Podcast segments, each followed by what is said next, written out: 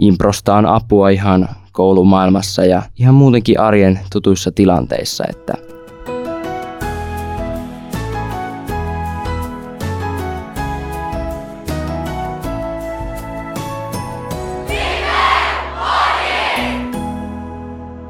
Heippa täältä Lifelairin podcast-studiosta. Täällä on tänään Matilda. ja Felia. Ja meillä on ihan loistavia vieraita, mutta sitä ennen me kerrotaan vähän, miten meidän pajat on mennyt, koska ne oli aika mahtavia. Joo, no, ää, Felia, missä pajassa sä olit? Mä olin kuvataiteessa, mutta oikeastaan se teki tanssipään kanssa yhteistyötä, joten siinä oli niin kuin, että eka me piirrettiin tanssijoita, osa sitten osa tanssijoista tuli piirtämään meidän kanssa niitä muita, ja sitten taas tanssijat vaihtoi, toinen puoli tuli. Ja lopuksi meidät kuotaidelaiset pajalaiset laitettiin sinne tanssimaan. Joten tulipahan tanssittua nyt toistakin kertaa tällä viikolla. Ää, no, oliks kivaa? Öö, olihan tosi kivaa, oli vähän silleen niin kuin, mitä tapahtuu, vähän uutta. Mutta vaikutti tosi mukavalta ja nyt kun viikko taas on mennyt, niin ne pajat oli tosi hyvässä yhteishengessä, niin kuin huomasit, kaikki oli vähän niin kuin kaikkien kanssa. No, toi kuulostaa tosi kivalta. No entäs sun paja? No, mä olin tutustumassa teatteripajaan tänään. Ja no, siellä oli kivaa, kun pääsi itse tekemään, kun alun perin ollut vaan niin teatterikäsikirjoittamassa. Mutta ei ole niin kauheasti näytellyt sille. Mutta mä pääsin tekemään kivoja leikkejä siellä ja vähän tekemään. Minkälaisia leikkejä siellä oli? Ää, no siellä oli esimerkiksi sellainen leikki, missä piti esittää tosi tympääntyneen kuninkaallisen hovia ja siellä niinku yrittää niinku piristää sitä. Ja me muun muassa jönglörattiin ja kerrottiin enemmän tai vähemmän huonoja vitsejä. Mun ne oli hauskoja. Joo, no. Meillä on täällä nyt sitten tänään teatteripajassa tämmönen näytelmäkohtaus, jonka nimi on Kuhan kynäilen. Olkaa hyvä. kerromme tarinan sivilisaatiosta penaalin sisällä. Tänään on penaalin muuttanut upouusia hienoja tusseja. On se vain niin ihanaa, että minussa riittää mustetta ja jälkäni on selkeää ja erottuvaa.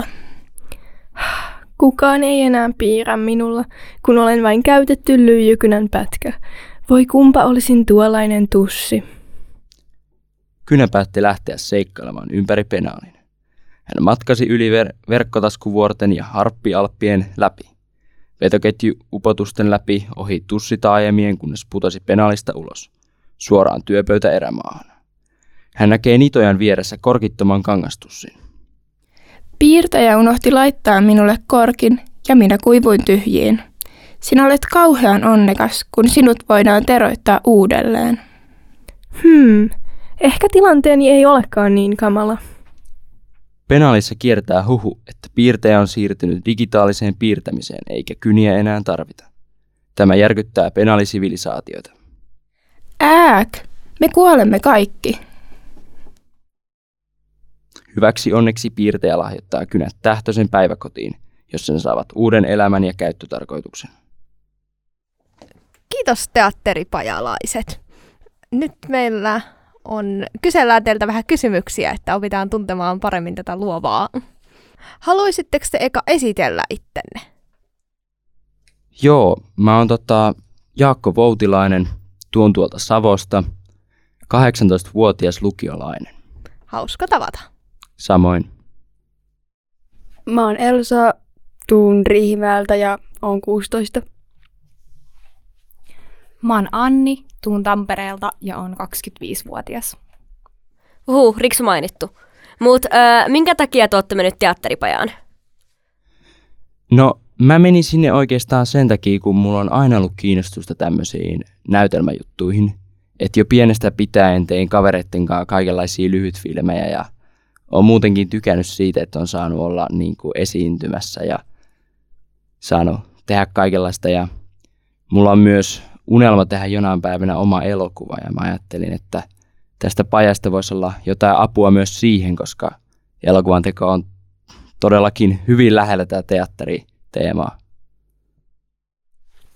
No siis, mä aloitin itse silleen puoliläpällä vuosi sitten nuoristeatterin ja sitten mä innostuin niin teatterista. Ja mun piti alun perin mennä esiintyvään artistiin täällä ö, Lifeissa, mutta sitten mä halusin vaihtaa tähän teatteripajaan. Joo, ja tosiaan ö, mä oon ollut aika kova jännittään esiintymisiä, niin sitten on kokenut, että tällainen impro ja teatteri, ehkä enemmän impro on sellainen, millä sitten pystyy vähän harjoittelemaan sitä ja vapautuu siitä vähän. Joo, no kuulostaa siltä, että teillä on lähellä sydäntä tämmöinen näytteleminen. Niin onko teillä mitään se niinku unelmaroolia, mitä te joskus haluaisitte päästä esittämään? No, mulla ei ole semmoista tiettyä mielessä, mutta mä haluaisin ainakin siihen oma elokuvaan päästä myös näyttelemään johonkin rooliin. Oli se sitten sivurooli, luultavimmin itse asiassa sivurooli, että pääosaan aio hankkia jonkun toisen näillä näkymin. No, mulle ei mitään semmoista erikoista, mutta mä haluaisin joskus päästä niin kuin näyttelemään johonkin musikaaliin. Joo, mulla on vähän sama, että musikaali voisi olla hauska, että pääsis vähän tanssiin ja laulaa ja tekemään kaikkea. Joo, kun teillä on tällaisia rooleja tai minkä tyylisiin te haluaisitte, niin onko jotain, niin kuin, mihin te ette missään nimessä halua, tai jotain roolia, jonka te kootte, että se on hirveän vaikka hankala tehdä? No, mä en haluaisi näytellä niin kuin kolme ihmistä eri elokuvissa. Esimerkiksi tota, kuuluisassa Stanley Kubrickin elokuvassa on eräs näyttelijä, joka näyttelee kolmea eri roolia.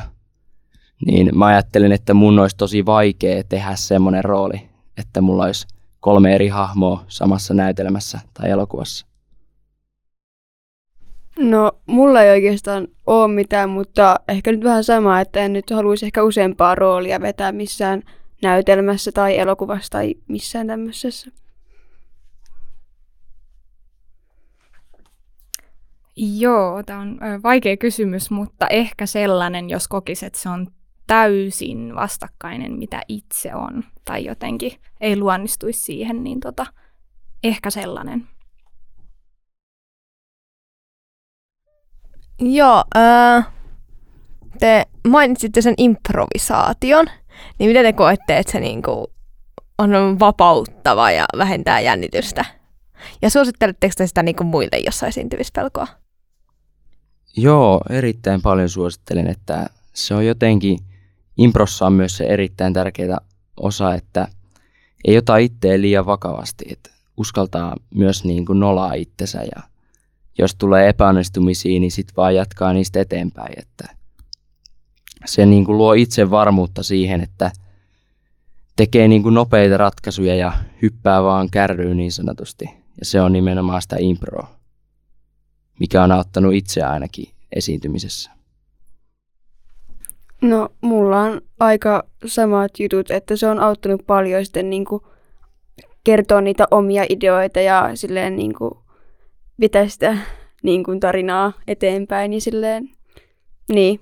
Ja tosi paljon niin kuin rohkaistunut niin kuin kertoa omat mielipiteet kaikessa ja joo. Joo, helpottaa ehkä semmoinen niin kuin spontaani, että ei voi liikaa miettiä, että okei, mitäs nyt seuraavaksi tehdään, vaan tavallaan se, mitä tulee ekana mieleen, niin se pitää sanoa. Ja jotenkin se, että itsellä on ainakin silleen, just kun koulussa esimerkiksi on tottunut siihen, että okei, asiat pitää tehdä tietyllä tavalla, tai, tai jotenkin koulussa on ehkä helpompi mokata, mutta sitten improssa on se, että tavallaan sä et voi mokata, että mitä, mitä vaan sä sanot tai teet, niin se kaikki on tosi ok. Niin se on itselle ollut iso juttu. Eli auttaako se teitä niin kuin, niin näyttelyn lisäksi niin kuin lavan ulkopuolella, että vaikka kouluelämässä? Joo, kyllä se auttaa, että sanotaan, joskus on joutunut koulussakin esitelmissä tekemään nopeita päätöksiä, koska asiat ei aina mene suunnitelmien mukaan, niin kuin tiedetään, että se niin kuin improsta on apua ihan koulumaailmassa ja ihan muutenkin arjen tutuissa tilanteissa, että – kun elämä on sellaista, että kun suunnitelmia tulee, mutta kun ne ei aina mene niin, miten ajatellaan.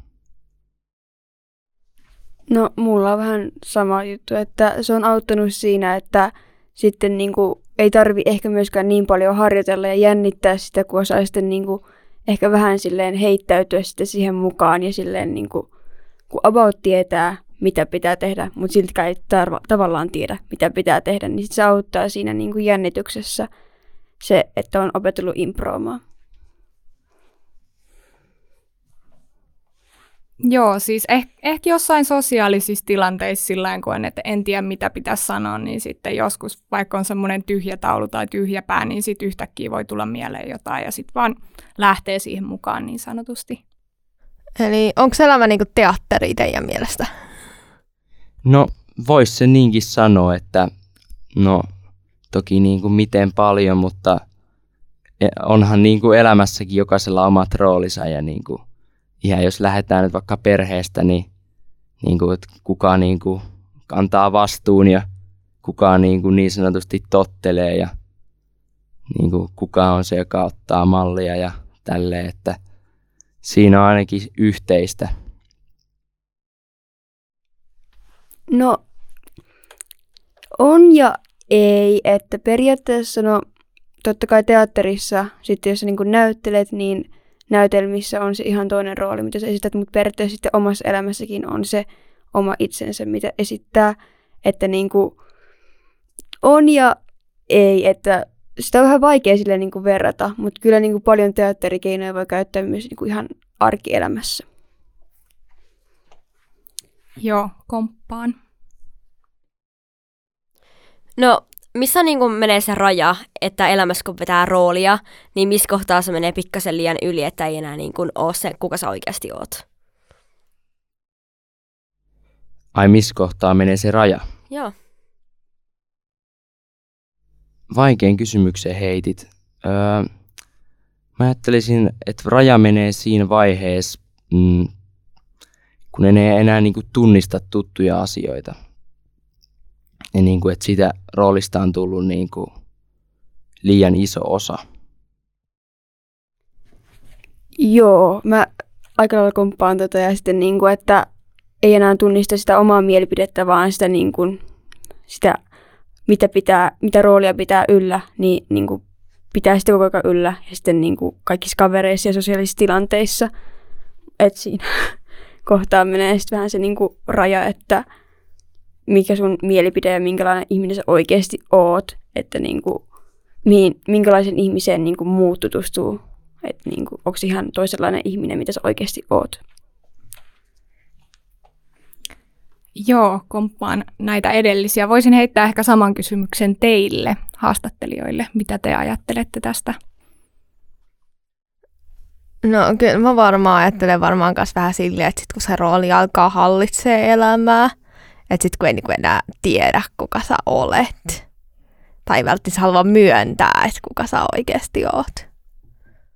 Siinä kohtaa, kun jos olet tekemään jotain valintaa ja sitten sit sen valinnan edes tulee se kysymys, että hei, pitäisikö niin kun, mä haluaisin tehdä näin, mutta just tämä, että mutta tämä, ketä mä oon nyt luonut tähän roolia, niin se haluaisi tehdä tavallaan näin, tässä sen kuuluisi.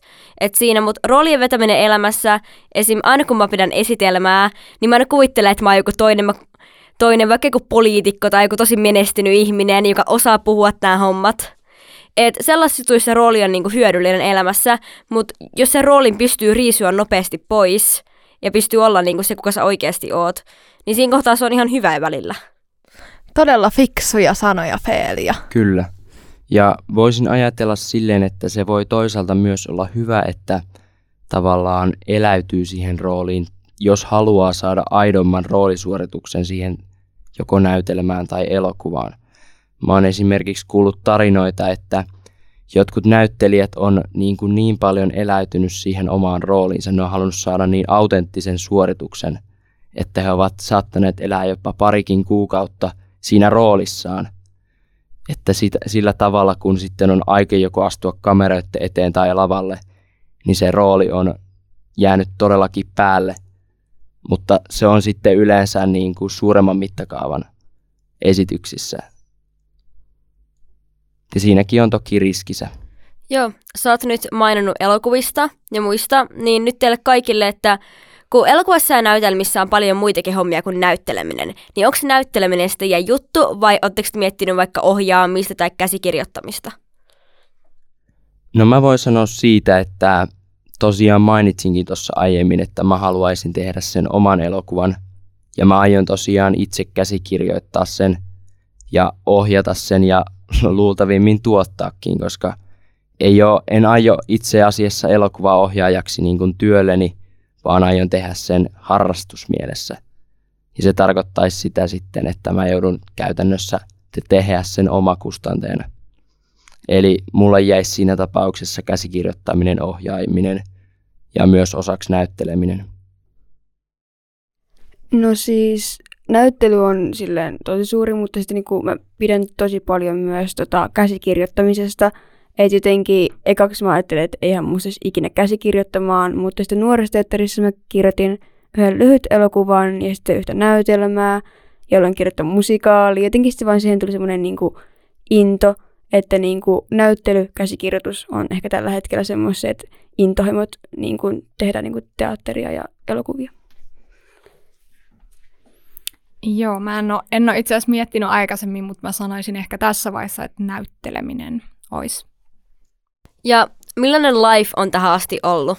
Näyttelyn, niin kuin, näyttelyssä ja muutenkin?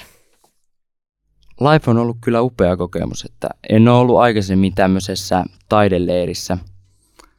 Ja tota, on tavannut upeita ihmisiä ja päässyt niin kuin tutustumaan moniin eri taiteenaloihin. En pelkästään tähän teatteriin, vaan – myös saanut esimerkiksi vaihtopajojen kautta tutustua valokuvaukseen ja oppinut siitäkin sitten monenlaisia hyviä vinkkejä.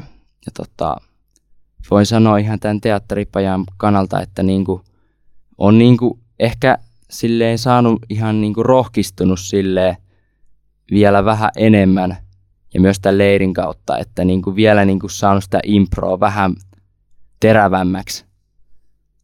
Niin kuten niin kuin verrattuna sitä, mitä olin ennen tätä leiriä. Toki mä oon niin kuin tykännyt impro ennenkin ja se on ollut niin kuin, tykännyt olla esillä, mutta voisi ajatella, että se on efektannut myös niin kuin parantavalla tavalla tämä leiri.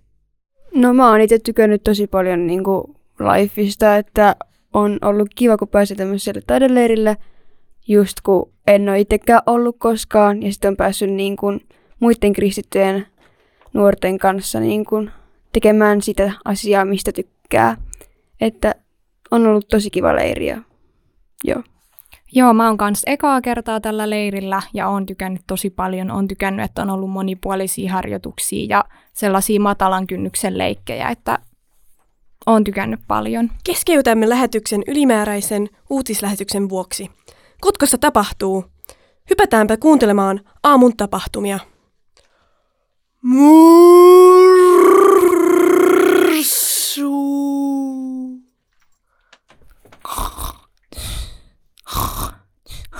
Mitä? Liisa, Liisa! Mitä videota sä siellä katot? Ihan hirveän kuulonen. Laita se pois. Yritän nukkua vielä. Ai hä? En mä mitään... Mikä toi ääni on?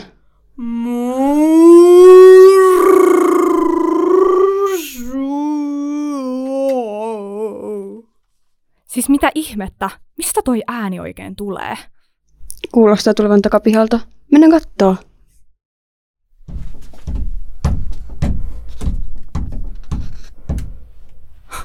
Siis, onks, onks toi kivi?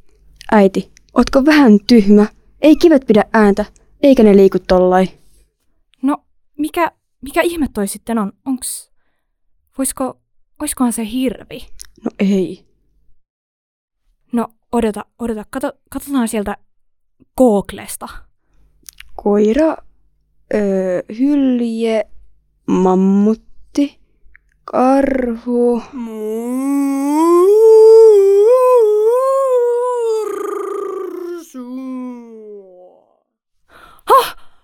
Mursu! Mursu. Kotkassa. Meidän takapihalla. Mahdotonta. Pidetäänkö se? No ei missään nimessä. Mihin sä ajattelit ton laittaa?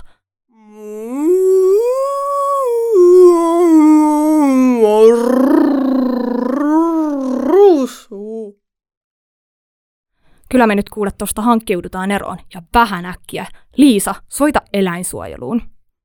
Öö, okei. Okay. Moi, meillä on täällä mursu. Mursu.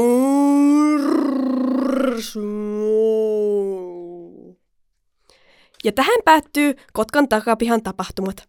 Muistakaa, kaikki on mahdollista, kuten tässä näimme. Kiitos kärsivällisyydestänne ja nyt takaisin Lifepotiin. Kiitos ää, teatteripaja, että olitte täällä meidän seurana tänään ja me nähdään tota, ensi jaksossa kuuntelijoiden kanssa uudelleen. Tai kuullaan. Joo, kiitoksia munkin puolesta. Ja leiri ei ole vielä loppu, joten leiriläiset pitäkää ihan sairaan hauskaa. Ja kaikki muut, pitäkää hauskaa kotona, koska ainakaan oppilailla koulu ei ole vielä alkanut ja alkaa sitten pian. Että kaikille voimia siihen, mä ymmärrän tämän kärsimyksen. Kiitos! Kiitos!